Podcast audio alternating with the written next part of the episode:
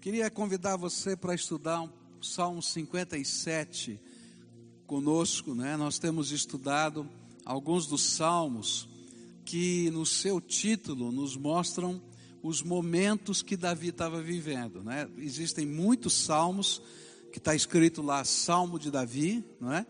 Mas há alguns que ele diz o que estava acontecendo. E a gente escolheu alguns desses salmos, esses que têm esses títulos que mostram o que estava acontecendo, para a gente estudar. E o salmo de hoje, ele vai nos contar a história de Davi, depois dele encontrar a sua família lá na caverna de Adulão, e de se reunir com os 400 primeiros homens que se unem a ele ali naquela caverna. Depois esse número vai aumentar para 600. Ele decide então pegar os seus pais e levar para Moabe. Então eu queria mostrar aqui para você o Atlas ali, para a gente ver mais ou menos o que Davi fez. Coloca aí na tela para a gente o mapa para a gente poder acompanhar aqui. Não sei se está preparado. Eu acho que não. Então ele vai a Moabe, tá certo? E depois sai lá de Moabe e vai levar, melhor, deixa os seus pais em Moabe, atravessa a fronteira para eles ficarem em segurança. E ele vai se esconder num lugar chamado Engedi. Engedi fica as margens, não é, do Mar Morto. E ele escolhe, está lá? Ah, entrou no meio aqui, eu estava olhando na lateral, eu estava no meio. Então, olha aqui, ele vai a Moabe, está aqui no número 5, bem no cantinho direito, tá? E depois ele vai a Engedi. Engedi é o número 11, que está ali do lado do Mar Morto, né? Dead Sea. E ele vai se esconder em umas cavernas que tem ali nesse lugar. E Saul continua, não é? Perseguindo Davi. E é interessante que esse salmo ele tem algo muito especial. Ele fala de um período de profunda angústia que dava uma constante sensação de Davi que ele estava sempre a um passo da morte. E essa angústia faz cessar a inspiração em Davi. E Davi para de cantar. E Davi para de compor, ele para de escrever poesia, não é? Ele para de fazer música. E a ideia que ele nos passa é que a sua alma estava tão abatida que ele não foi capaz mais de fazer essas coisas. E é interessante que algo vai acontecer e Deus vai restaurar o louvor no coração de Davi. Mas mesmo assim, a gente vai encontrar 3 salmos que têm a mesma melodia. Parece que ele vai conseguir escrever a letra, mas não consegue fazer a música. E ele usa a mesma música em 3 salmos, os salmos 57, 58 e 59. E o nome da melodia era Não Destruas, era quase uma oração, dizendo, Senhor, tenha misericórdia de mim, né, que Saul não consiga me destruir. E algo acontece, que ele vai chamar de Sombra do Altíssimo. E ele diz, olha, eu descobri a sombra do Altíssimo, porque eu me coloquei debaixo da sombra do Altíssimo, Deus restaurou a minha alma e eu posso voltar a cantar. E se eu pudesse dar um título para esse salmo, eu diria a sombra do Deus Altíssimo, porque é isso que ele vai tentar refletir e passar para a gente hoje. E esse hino de louvor, ele nos mostra algumas convicções a respeito de Deus que permitiram Davi decidir louvar a Deus de novo, mesmo no meio da sua aflição. E a gente começou a estudar esse salmo hoje de manhã, e hoje de manhã a gente aprendeu que ele é o Deus Altíssimo. E essa foi a primeira convicção, o Deus Altíssimo. 2 palavras, 2 nomes de Deus, um que significa o Deus Criador e um Deus que é Senhor sobre tudo e todos. E aí Davi se coloca nessa posição de quem está debaixo, do Deus que com uma palavra foi capaz de criar todo o universo e que está acima de tudo e de todos, inclusive de Saul, o rei que estava ali perseguindo. A segunda convicção que vem ao coração de Davi está logo no versículo 2, não é? Quando ele diz assim: clama ao Deus Altíssimo, a Deus que para comigo cumpre o seu propósito. E aí então vem outra vez aquele sentimento de que toda promessa que Deus fez, de todo propósito, ainda que nesse momento ele não consiga ver isso, Deus vai cumprir na sua vida. E por causa disso, o louvor ressuscita dentro do seu coração. Mas eu queria continuar olhando para essas convicções e queria agora me basear nos versículos 3 e 4 desse salmo, onde a Bíblia diz assim: dos céus ele me envia a salvação, põe em fuga os que me perseguem de perto. Deus envia o seu amor e a sua fidelidade. Estou em meio a leões ávidos para devorar. Seus dentes são lanças e flechas, suas línguas são espadas afiadas. A terceira convicção é que a única ajuda com que Davi poderia de fato contar não era nenhuma mudança na estrutura política do seu país. Era uma intervenção de Deus, outra vez, na sua vida. E é interessante que nesse período em que Davi está escrevendo, o período que ele está fugindo de Saul, e eu falei hoje de manhã que esse período é um período longo, os estudiosos dizem que levou mais ou menos de 7 a 12 anos, esse tempo que ele está fugindo de Saul. Então não foi um dia, uma semana, um mês, foram anos. E ele vai redescobrir e vai ter que passar por isso outras vezes. E por isso esse tema é um tema recorrente, onde ele sempre vai ter que perguntar para ele mesmo: de onde vem a minha ajuda? E sempre ele vai chegar a essa conclusão de que a ajuda não vem de pessoas que se levantem para protegê-lo, de exércitos que venham em sua defesa, de instrumentos outros que possam surgir, mas uma intervenção de Deus sobrenatural é que poderia ser a sua salvação e a única salvação na vida dele. Agora é interessante como nós temos dificuldades de entender de onde vem a nossa ajuda. Como é mais fácil para a gente, eu não sei explicar porquê, talvez porque seja mais concreto, como é mais fácil para a gente imaginar a ação de interventores humanos a nosso favor. Nós imaginamos que se nós pudermos articular as coisas, nós vamos chegar às promessas de Deus. E aí às vezes a gente ora até esquisito. A gente quer dizer para Deus o que ele tem que fazer. Você já fez oração que você quer ensinar a Deus o que ele tem que fazer? Então você diz assim: Deus, eu tenho que fazer assim, muda o coração do João, faz o João me atender, faz o Pedro fazer tal coisa, faz tal coisa. E a gente na verdade não quer uma intervenção do céu.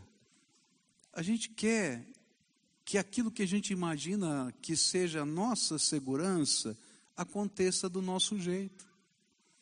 E como é difícil, né? Que a gente imaginar que a intervenção e que a salvação vem do céu e que Deus vai usar os seus meios e que não adianta a gente articular.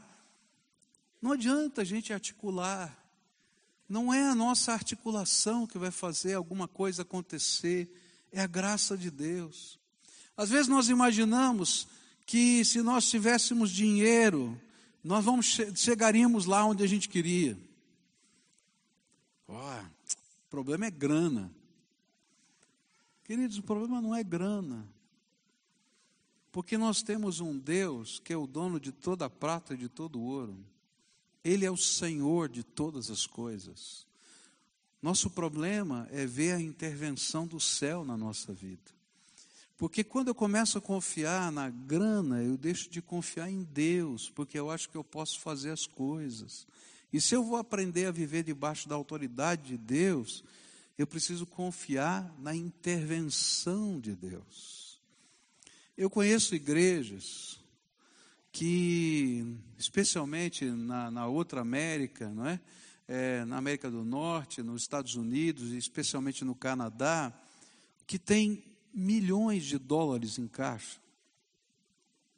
milhões de dólares em caixa.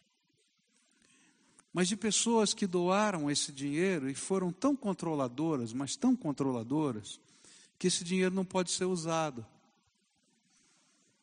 E aí aquelas igrejas veem aquele relatório e não pode usar um tostão do dinheiro que tem. Eu conheço um pastor, amigo meu de uma igreja, que tem milhões de dólares canadenses, que foram doados no século passado, no século anterior, 1800 e tanto, por um dignatário muito rico, que deu esse dinheiro para a igreja, para cuidar de cavalos abandonados. E ele diz assim: pastor, o que eu faço com aquele dinheiro? Não posso, não tem cavalo abandonado, não pode ter cavalo na rua no Canadá, não tem cavalo abandonado, eu não posso usar o dinheiro. Quem usa o dinheiro são os banqueiros. E aí vem um relatório e diz assim: essa igreja é rica, mas não pode fazer nada. Sabe por quê? Porque não é o dinheiro que faz a diferença, é o Deus Todo-Poderoso intervindo na nossa vida. Algumas vezes nós imaginamos, né, aqui no Brasil, que se a gente tiver um bom padrinho, está tudo resolvido. Não funciona assim, não. Às vezes eu vi casamentos sendo quebrados, porque as pessoas imaginam que os cônjuges são seus salvadores. Mas qualquer cônjuge, marido ou mulher, ele é humano e não tem poder de resolver todas as questões. E quando a gente transfere para um ser humano a expectativa que é divina, pode ter certeza que esse casamento vai à ruína. Não vai dar certo. E o que está acontecendo é que Deus vai começar a trabalhar o coração de Davi para entender que não é uma ação política que vai fazer diferença na sua vida, mas é outra intervenção divina. Porque essa era uma das lições que Davi precisava aprender para ser rei de todo o povo de Deus. Era que a ajuda sempre, sempre, sempre viria do céu. E por isso ele precisava ser todo o tempo aquele que está debaixo da sombra do Onipotente. Sabe qual é o segredo? É estar debaixo da sombra do Onipotente. Eu tenho um colega que Deus o chamou para ser ministro em cidades pequenas. Ele pastoreia numa cidade que tem 30 mil habitantes. E Deus o chamou para pastorear cidades que tem 2 mil, 5 mil. Ele já tem mais de 50 congregações ou igrejas filiadas ao ministério dele, nesse tipo de cidade, 5 mil, 7 mil pessoas e tal.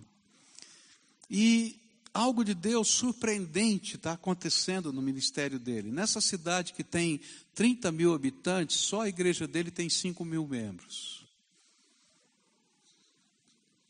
Ele tem mais de, vamos pensar, em torno de 12% da população da cidade, naquela igreja.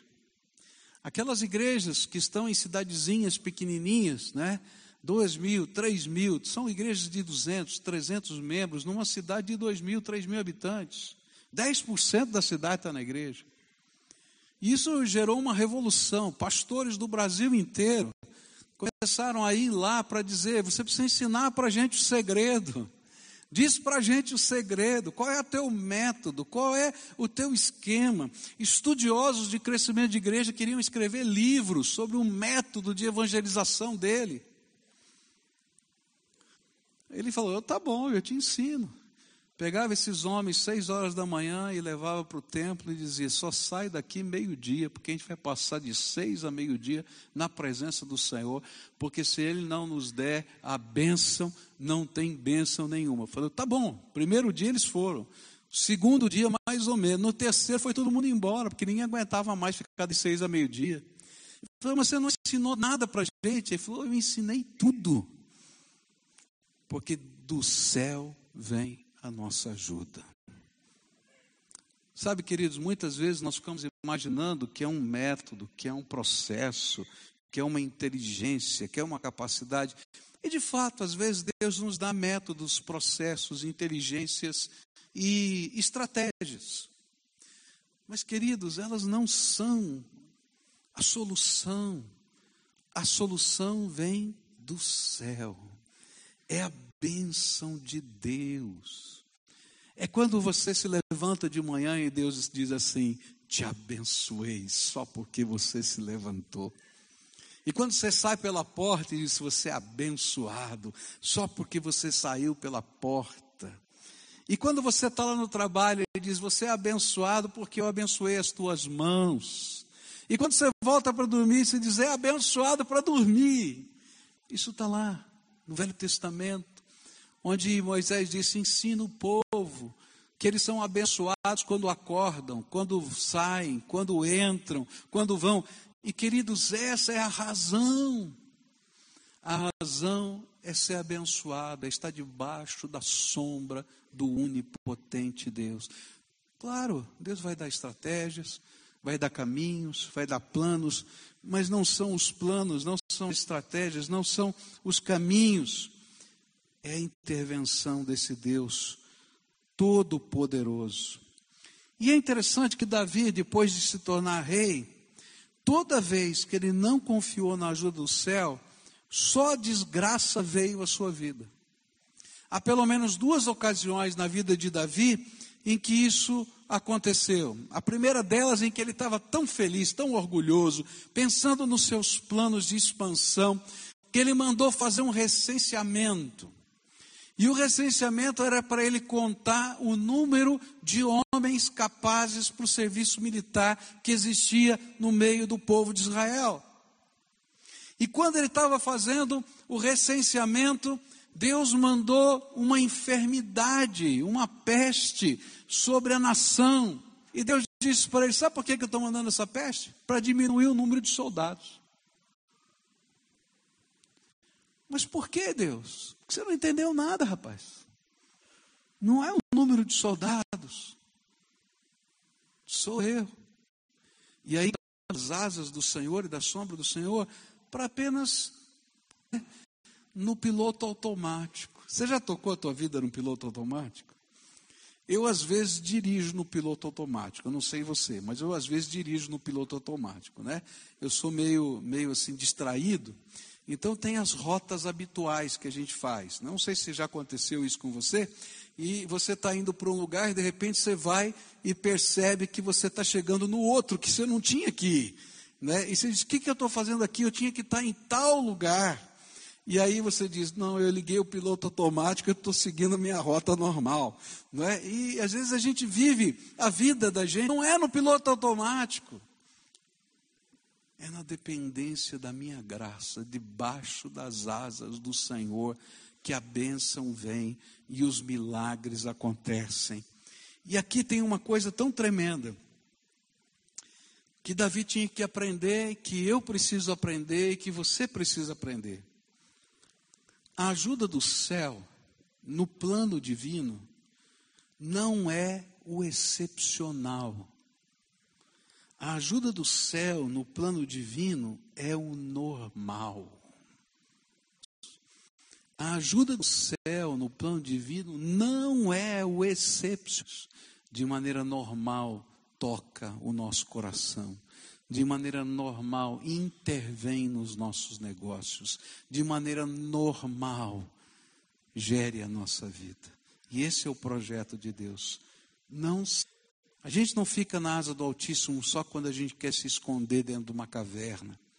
A gente fica na asa do Altíssimo quando a gente sai para trabalhar, quando a gente volta para casa, quando a gente educa os nossos filhos, quando a gente leva os filhos para a escola, Esse é um ensino da palavra de Deus. Quarta coisa que Davi vai trazer como convicção e que permite que a adoração venha sobre a sua alma. Está nos versículos 3 e 4. Diz assim: dos céus ele me envia salvação, põe em fuga os que me perseguem de perto. Deus envia o seu amor e a sua fidelidade. Estou em meio a leões ávidos para devorar. Seus dentes são lanças e flechas, suas línguas... A quarta convicção é que em meio aos leões, Deus envia o seu amor e a sua fidelidade. E nessa figura poética, Davi estava descrevendo a sua situação. Saul, nessa linguagem poética, era um leão que estava caçando a sua presa. E a presa dele tinha nome, Davi. E os estavam prontos para abocanhar Davi. E as espadas que batiam, faziam barulho, né, porque era metal, batiam. Essas espadas eram como o rugir atemorizante desse leão. E ele estava escondido na caverna, e a história diz que ele foi cercado de novo por esses 3.000 homens. E ele se escondeu lá com os seus 600 no fundo dessa caverna. E ficou quietinho lá. E coisas tremendas de Deus, eu falei hoje de manhã do milagre que está registrado em 1 Samuel 24, porque Saul, ele entra sozinho naquela caverna, né? Deus dá uma dor de barriga no rei, literalmente, está escrito na Bíblia, né? Ele tira sua roupa, coloca suas armas ali, e ele vai aliviar o seu ventre, está escrito assim na Bíblia. Davi pode matar o homem, aí o homem está indefeso, ele diz, não, não é assim que Deus quer que as coisas aconteçam, ele vai me dar a vitória de modo diferente, porque esse é o ungido do Senhor, eu não vou tocar nele, não é assim o caminho de Deus. E quando termina, não é, essa história é muito bonita, porque Davi vai lá e corta um pedaço da capa de Saul, e Saul desce, vai embora, né? E quando ele está lá embaixo, né, numa montanha com uma caverna, Davi aparece na entrada da caverna com um pedacinho de pano, e ele diz assim, hoje o Senhor te entregou nas minhas mãos, mas eu não quero o seu mal, e está aqui a prova, tem um pedaço do seu manto aqui na minha mão. E eu acho que naquela hora Saul olha e diz, está faltando um pedaço, verdade, eu podia ter sido morto. E ele chora, ele pede perdão para Davi, mas no dia seguinte ele está perseguindo de novo. E é no meio dessa história toda que ele volta a louvar a Deus e glorificar o nome do Senhor.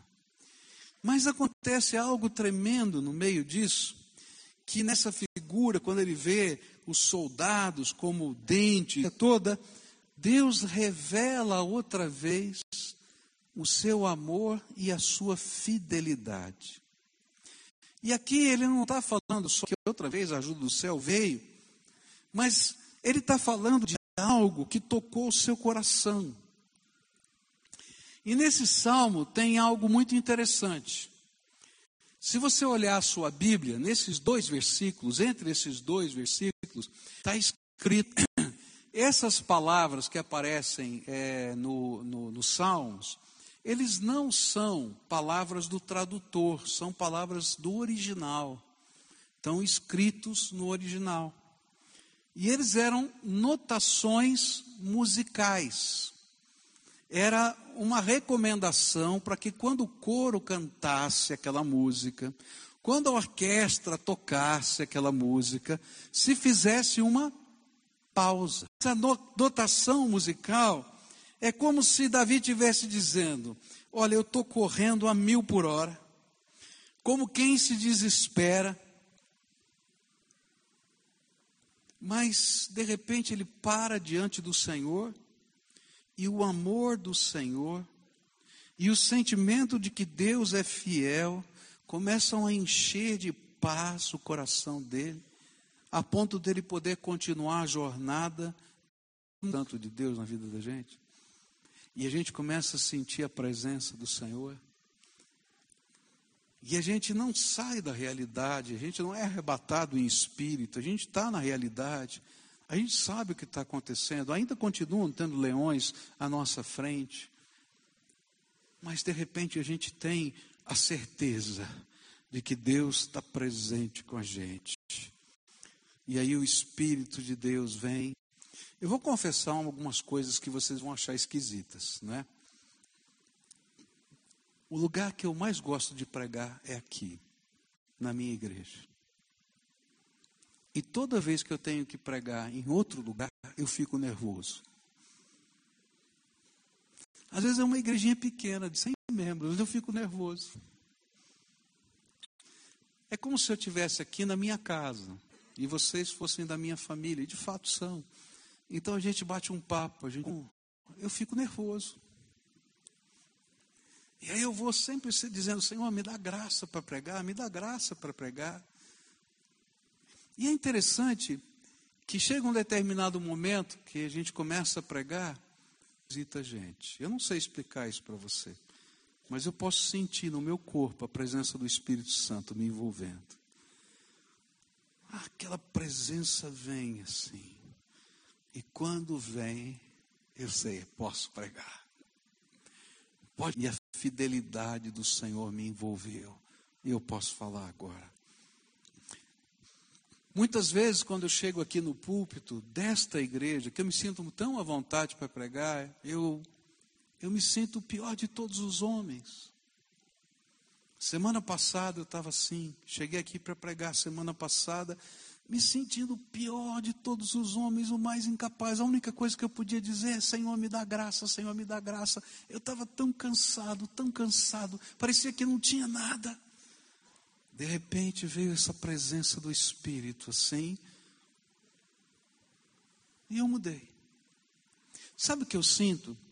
É que naquele momento em que ele fez uma pausa, ele estava cantando uma melodia, compondo a melodia, ou melhor, a melodia que era a mesma melodia que ele já tinha. Ele parou. E quando ele parou, ele sentiu duas coisas: o amor de Deus e a fidelidade de Deus. E ele continuou escrevendo. E não importava mais se tinham leões, 3.000 soldados. Porque o amor e a fidelidade de Deus são aquilo que nos consolam, nos dão força e nos dão segurança para seguir a caminhada adiante.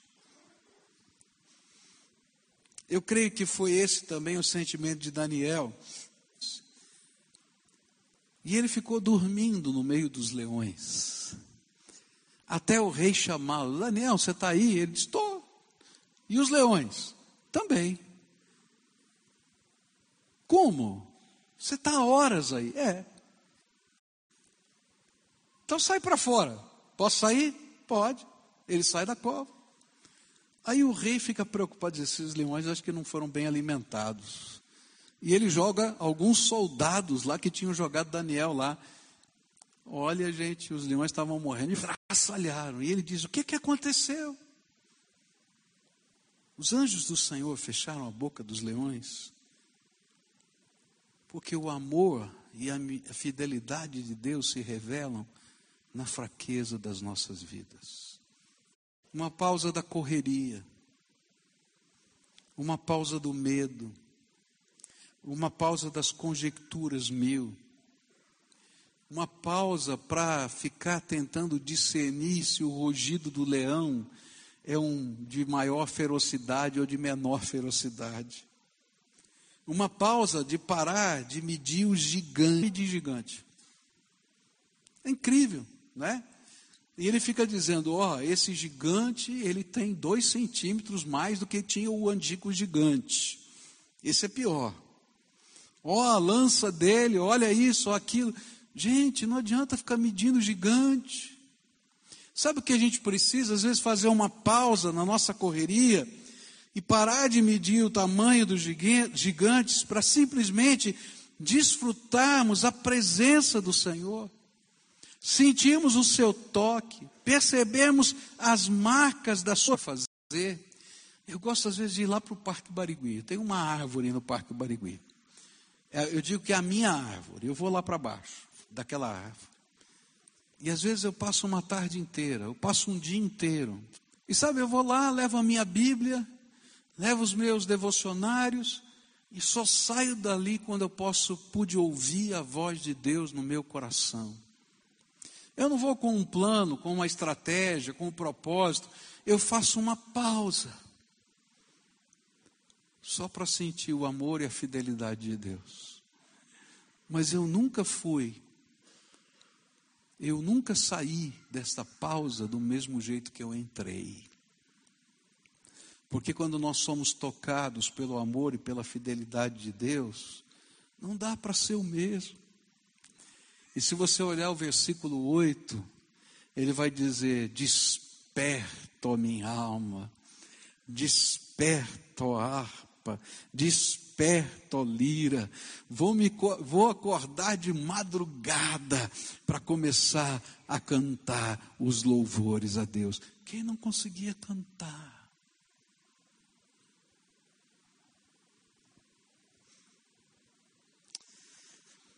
Eu creio que foi nesta hora que Davi olhou de novo para aquele pedacinho de tecido da capa do rei.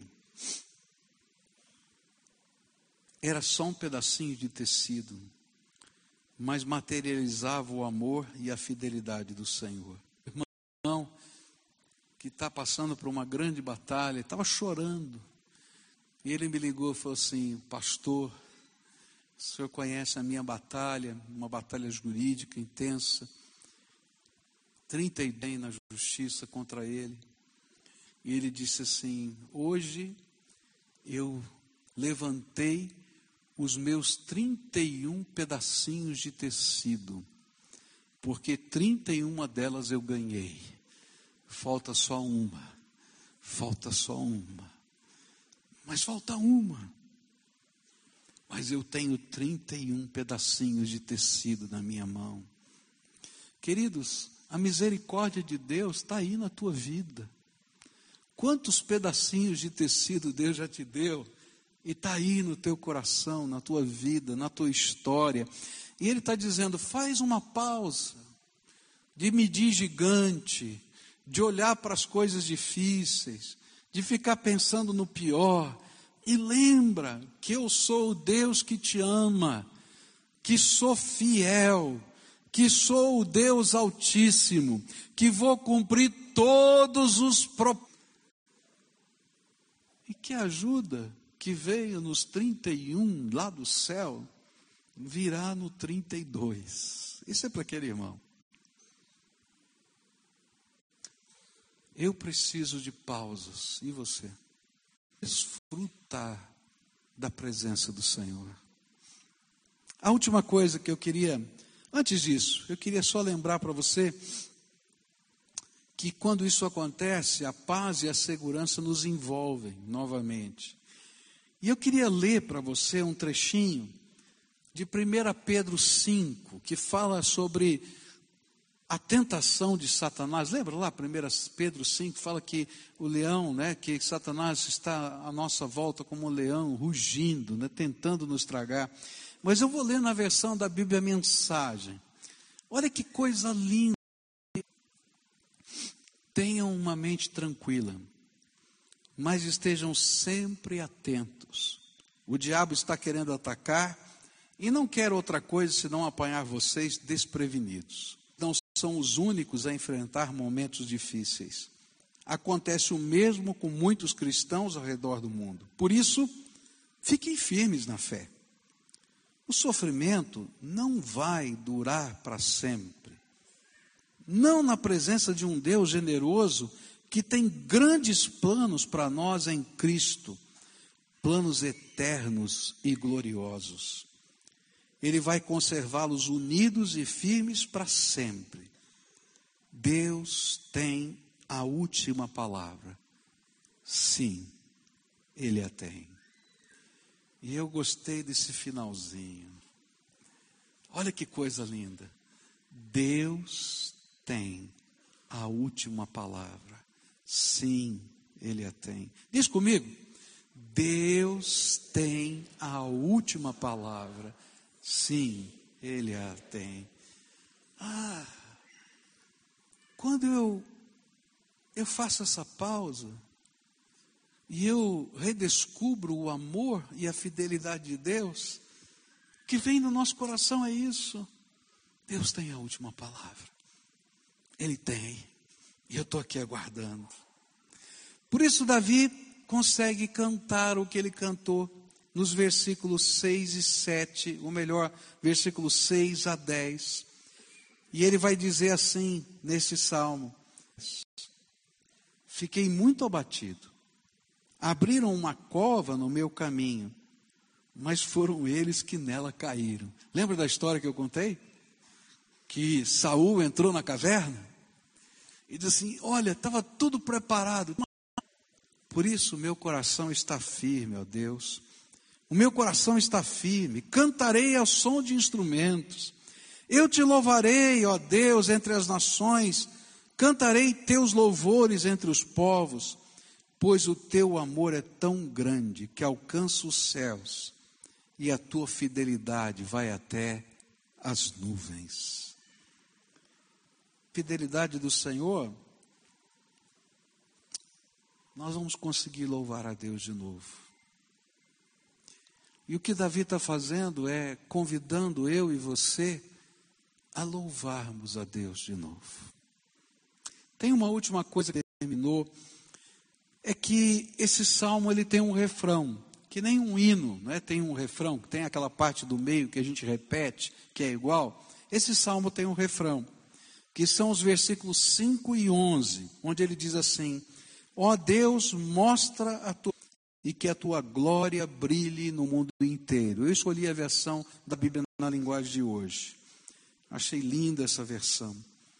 E ele repete no verso 11 a mesma coisa. Ó Deus, mostra a tua grandeza nos céus e que a tua glória brilhe. E o que Davi está ensinando para a gente é que muitas das nossas batalhas, queridos, não são batalhas humanas, são batalhas espirituais.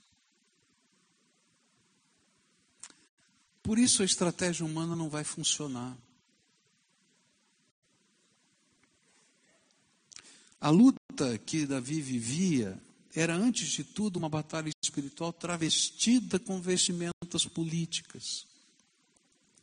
Porque a unção de Davi foi de Saul. Era uma tentativa humana de impedir que a vontade de Deus tomasse forma concreta na nação. Por isso o refrão era tanto um louvor, exaltando a glória do Senhor, como uma petição.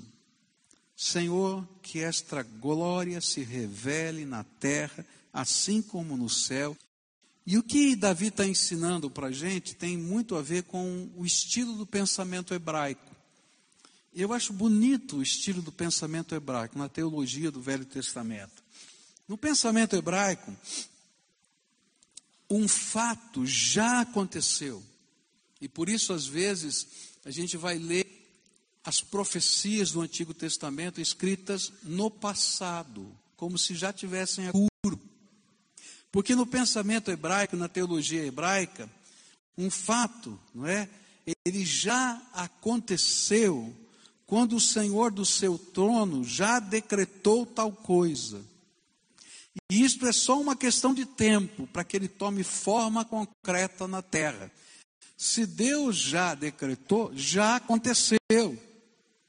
Só vai tomar forma, espera aí que vai acontecer. E no momento em que a glória do trono de Deus se revela na terra, ela toma forma. E o que Davi estava tentando dizer para a gente, cantando, é: Senhor, revela a tua glória em todo o mundo. Ou seja, todos o seu exército podem deter a glória de Deus. Porque a glória de Deus é algo tão grande, que os anjos cobrem o seu rosto diante dele. Moisés, quando pediu para ver a glória de Deus, o Senhor disse, não dá. Se você ver, você vai morrer, não vai aguentar. Então ele diz assim para Moisés, Moisés, entra aqui nessa fresta da rocha, e eu vou te cobrir, e vou passar por você com a minha glória.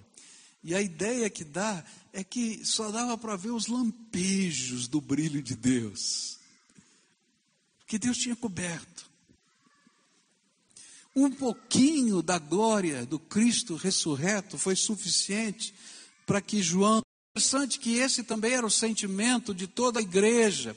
Havia uma expressão em todo o culto da igreja primitiva, eles falavam essa expressão. E a expressão era o final de todo o culto. Sabe qual era a expressão? Maranata. Eles terminavam o culto dizendo, Maranata, que quer dizer, Ora, vem, Senhor Jesus, nós estamos esperando a sua volta. Volta, Senhor Jesus, na Bíblia. Esse vai ser um dia tremendo, de abençoado para alguns e tremendo de desesperador para outros. Celebrar a glória do Senhor com alegria, porque quando a glória do Jesus ressurreto voltar, aqueles que pertencem a Ele, num piscar de olhos, serão arrebatados nas nuvens e o seu corpo descendo no rosto dele. E as pessoas tinham tanto medo que pediram para ele colocar um véu. Mas agora vai fazer parte da essência de todos quantos adoram ao Senhor. Mas a Bíblia diz que aqueles que não foram transformados vão começar a se esconder debaixo das penhas, de entrar nas penhas, e tem medo do juízo eterno de Deus que vai ser revelado no dia da sua glória.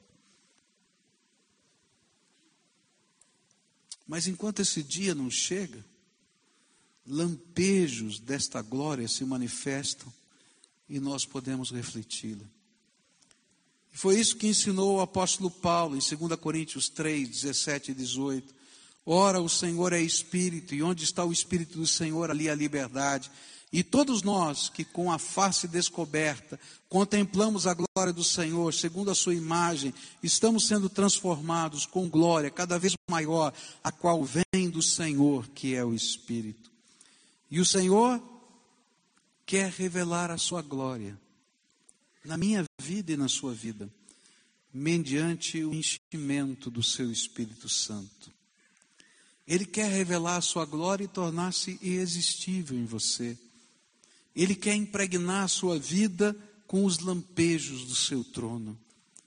Por isso a nossa oração precisa ser como de Davi. Revela a tua glória na minha vida, Senhor. Revela a tua glória. Enche-me do teu Espírito Santo. Eu queria concluir essa mensagem dizendo para você que Davi me ensinou muito.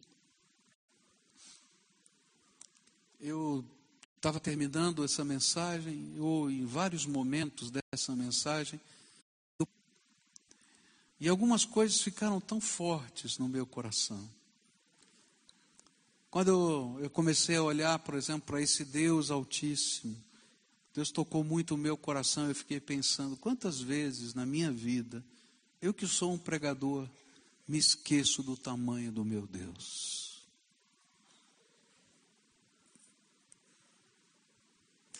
Outro momento que eu estava preparando esse sermão e o Espírito Santo falou muito comigo, foi o momento em que estava lá Davi ensinando para a gente que ele ia cumprir todos os seus propósitos. E eu fiquei pensando, quantas vezes na minha vida eu fico em dúvidas com tantas coisas e Deus tem que me reafirmar e reafirmar e reafirmar as mesmas promessas. Porque a minha alma e eu mesmo, não é? Fico em dúvida, dizendo, Senhor, será que? Outro momento que o Espírito Santo falou muito forte ao meu coração, era, cuidado, porque o milagre, a intervenção do céu, não é o extraordinário, é o natural. E sabe, que tentada, se eu tirar a minha mão de bênção de sobre você, nem as coisas naturais vão acontecer na tua vida. Porque quando você se levanta, é a minha bênção que faz as coisas acontecerem. Outro momento que o Espírito Santo falou muito forte ao meu coração, é, você está precisando de uma pausa. Vem aqui, vem conversar comigo.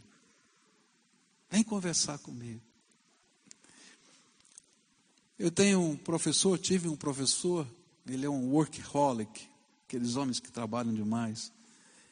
E um dia Deus colocou um homem para conversar com ele e disse para ele, você é um workaholic. Ele disse, não, eu não sou, é assim. Você quer ver? Eu duvido que você consiga ficar comigo mais do que 5 minutos sem fazer nada.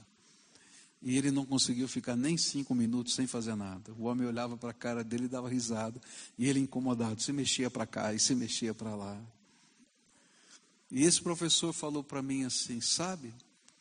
Às vezes eu preciso de uma pausa na presença de Deus. E eu não sei como fazer. E sabe o que eu descobri? Que às vezes eu posso dormir no colo de Jesus. E ele começou a contar suas experiências. De vezes que Deus falava com ele, de vezes que Deus dizia assim, vem aqui, filho. E ele dormia na presença do Senhor. E não era um dormir porque ele estava cochilando no meio da oração, mas era o Senhor acariciando o seu filho, dizendo, você é filho amado, vem aqui. E esse dormir tinha a ver com a revelação do amor e da fidelidade de Deus. Queridos, às vezes a gente precisa fazer uma pausa das correrias da vida e ter um encontro com Deus de novo. E deixar o Espírito Santo falar com a gente. Manifestam aqui na terra. E a gente tem que começar a dizer, Senhor, revela a tua glória na minha vida. E aí ele cheio do Espírito. Você tem o Espírito Santo desde o dia que você recebeu Jesus como Senhor e Salvador. E você já foi selado pelo Espírito Santo. Mas, queridos, tem mais de Deus para você. Tem mais de Deus para você. Sabe o que Ele quer? É te dar a presença gloriosa dEle. Sabe, transborde da presença gloriosa. E a gente entra numa dinâmica diferente. O louvor para você. Mas uma coisa eu tenho certeza, Ele está aqui entre nós, Ele tem algo para fazer na tua vida. Hoje o que eu gostaria de pedir a Deus é, revela, Senhor, a tua glória no meio do teu povo. Revela, Senhor, a tua glória no meio do teu povo. Sabe que eu sonho? É com o dia em que todos os servos do Senhor, que a gente tem comunhão, fazem parte dessa igreja, nós somos parceiros, fossem cheios. Deus não quer dar a glória dele só para pastores. Deus quer dar a sua glória para todos os seus filhos. Você pode imaginar o que Deus iria fazer revelando a sua glória através dos seus lábios, dos seus pés, da sua família, dos seus filhos. Eu às vezes vejo a glória do Senhor através das crianças. Tem um irmão que é membro da nossa igreja e parte do processo de conversão dele aconteceu por causa de uma criança. Ele estava com um problema nas pernas e ele não conseguia sair dali do banco e vinha aqui na frente. Então, no final de um culto. E ele ficou sentado lá e passou uma criancinha. E olhou para ela, para ele e disse assim, tio, você está bom? E ele disse, estou com muita dor na perna. Não tem problema, tio, eu vou orar por você. Foi lá e disse, papai do céu, o titio está com muita dor na perna. Cura ele, em nome de Jesus. Amém. Saiu correndo e foi brincar. Eu estava orando aqui pela esposa, por ele, e aquele homem estava aos prantos lá. Porque Deus revelou a sua glória através de uma criança. Não é um pastor. Deus quer revelar a sua glória através da tua vida. Ele quer que os decretos do trono dele se manifestem na tua vida. Eles vão acontecer, porque já foram determinados no céu. Mas ele quer que você tenha mais, e mais, e mais. Vou contar um segredo para você. Deus é infinito. Você não pode consumir tudo. Então pode pedir mais. Mas às vezes a gente tem que fazer uma pausa. E deixar o amor e a fidelidade de Deus entrarem. Nessa noite eu queria orar por uma renovação. Quem sabe você chegou aqui como Davi, sem conseguir adorar, sem conseguir orar, sem conseguir estudar, sem conseguir buscar a face do Senhor, apático, ainda que temente a Deus. Eu conheço momentos da minha vida que foram assim, mas toda vez que a glória do Senhor se revela, não dá para continuar assim. Por isso, nessa noite eu quero orar por você, que está nessa condição.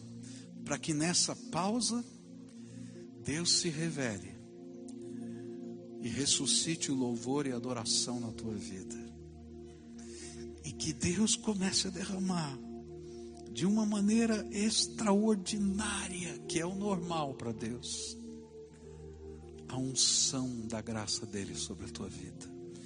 Então, se o Espírito de Deus está tocando o seu coração e você está se identificando com Davi, então está na hora de sair da caverna e dizer: Senhor, eu quero desfrutar do teu amor, da tua fidelidade, revela a tua glória aqui nesse lugar, especialmente aqui no meu coração.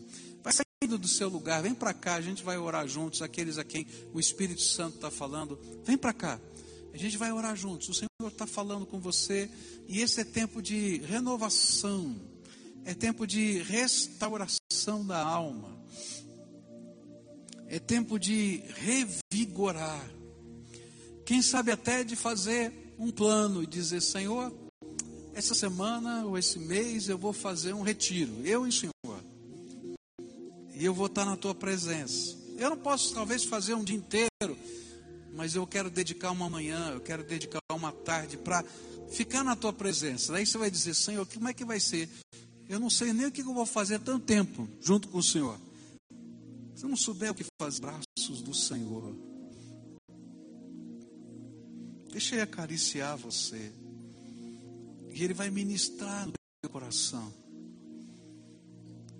E como é gostoso ser ministrado pelo Espírito Santo de Deus.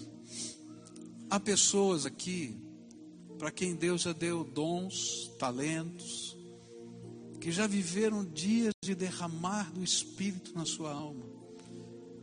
Tiveram experiências tremendas do Senhor, mas ficaram no passado. Não se conforma com isso, não. Queira mais de Deus, querido. Queira mais de Deus. Deus quer derramar unção dele, mas unção poderosa. Lembra? O extraordinário é o normal para Deus. Ele quer derramar o extraordinário porque ele é o normal para Deus. Não é? Cristóvão, onde é que você está?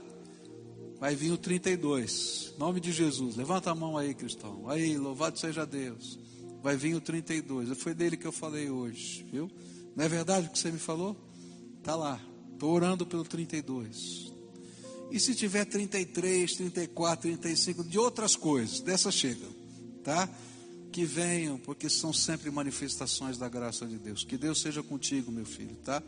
Que você saia daqui na certeza que o Senhor é por ti, contigo, e a misericórdia e o amor dele vão te cercar. Amém? Tá bom, querido? Mas não é só para ele não, viu? É para mim e é para você. Tá bom? Vamos orar junto aqui? Tá?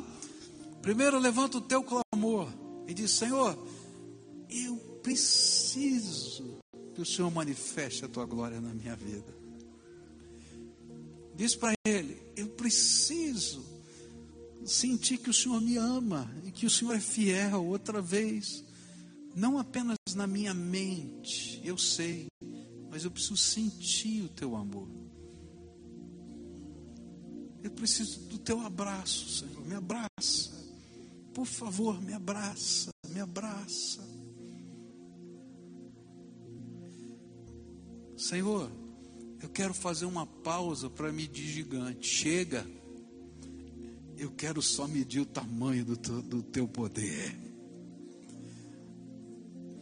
E eu quero que o normal, que é o extraordinário, para o Senhor se torne o normal na minha vida. Ó Pai, aqui está o teu povo, amado, querido. Filhinhos preciosos, que o Senhor chamou para serem restaurados. Como Davi foi chamado pelo Senhor no fundo daquela caverna, através de atos tremendos do Senhor, o Senhor renovou a esperança no coração de Davi. Através, Senhor, da presença do teu Espírito, o Senhor renovou a canção do coração de Davi. E nessa hora eu quero te pedir: vem, Senhor Jesus, vem, Senhor Jesus, vem, vem com o teu Espírito Santo poderoso, vem, Senhor Jesus, vem, e começa a renovar o coração desses teus filhos. Pai, aqueles que ainda nunca tiveram uma experiência das manifestações do teu poder na vida deles, eu quero te pedir, manifesta o teu poder na vida deles, manifesta, Senhor, de tal maneira que eles possam experimentar um Deus vivo e todo-poderoso, e não apenas alguém de uma doutrina. Eu quero te pedir, Senhor, visita os teus filhos agora. Aqueles, Senhor, que já experimentaram e se lembram com saudades dentro de transbordamento do teu Espírito, venha sobre eles. Quero te pedir, Senhor, agora em teu nome, ó Pai, revela a tua glória no meio desta igreja, e que a gente comece a ver os teus produtos acontecendo, simplesmente porque a glória do Senhor está no meio do teu povo, porque alguém está cantando, porque alguém está orando. Como a gente ouviu hoje de manhã, de uma irmãzinha que orou no culto de oração para um senhor que só estava enxergando 30%. E Deus deu para ele, Senhor, 100% da visão. É tão natural que o mundo todo saiba que algo tremendo do Senhor está acontecendo nesse lugar. Porque a glória do Senhor se revela no meio do seu povo. Ó Pai, começa na minha vida, na vida dos meus irmãos, que nós possamos, Senhor, desfrutar dessa comunhão do teu Espírito. Fica conosco, é aquilo que oramos no precioso nome de Jesus, amém e amém. Agora todo o povo de pé, dá a mão para quem está perto de você. A gente vai terminar o culto assim, do jeitinho que você está, tá? A gente vai cantar um louvor a Deus. Quando terminar essa canção, o culto vai terminar, tá? Agora lembra, a gente fez a pausa e vai continuar a canção. A pausa não dura para sempre, porque a gente vai enfrentar a vida. E quando a gente lê 1 Samuel 24, Davi vai sair na porta daquela caverna, na entrada da caverna, com um pedacinho de pano na mão, vai dizer: Saul, hoje Deus te deu nas minhas mãos. Mas não é isso que eu quero. Eu não quero isso. Eu quero que todo o propósito de Deus se cumpra na minha vida. Não é isso? Então toma cuidado, porque talvez até algumas situações vão estar na tua mão e a gente vai ter vontade de pegar e degolar o safado. Mas não é isso que Deus quer. Deus quer que todo o propósito de Deus se cumpra na tua vida. E às vezes a gente vai pagar o mal com o bem. Esse é o propósito de Deus.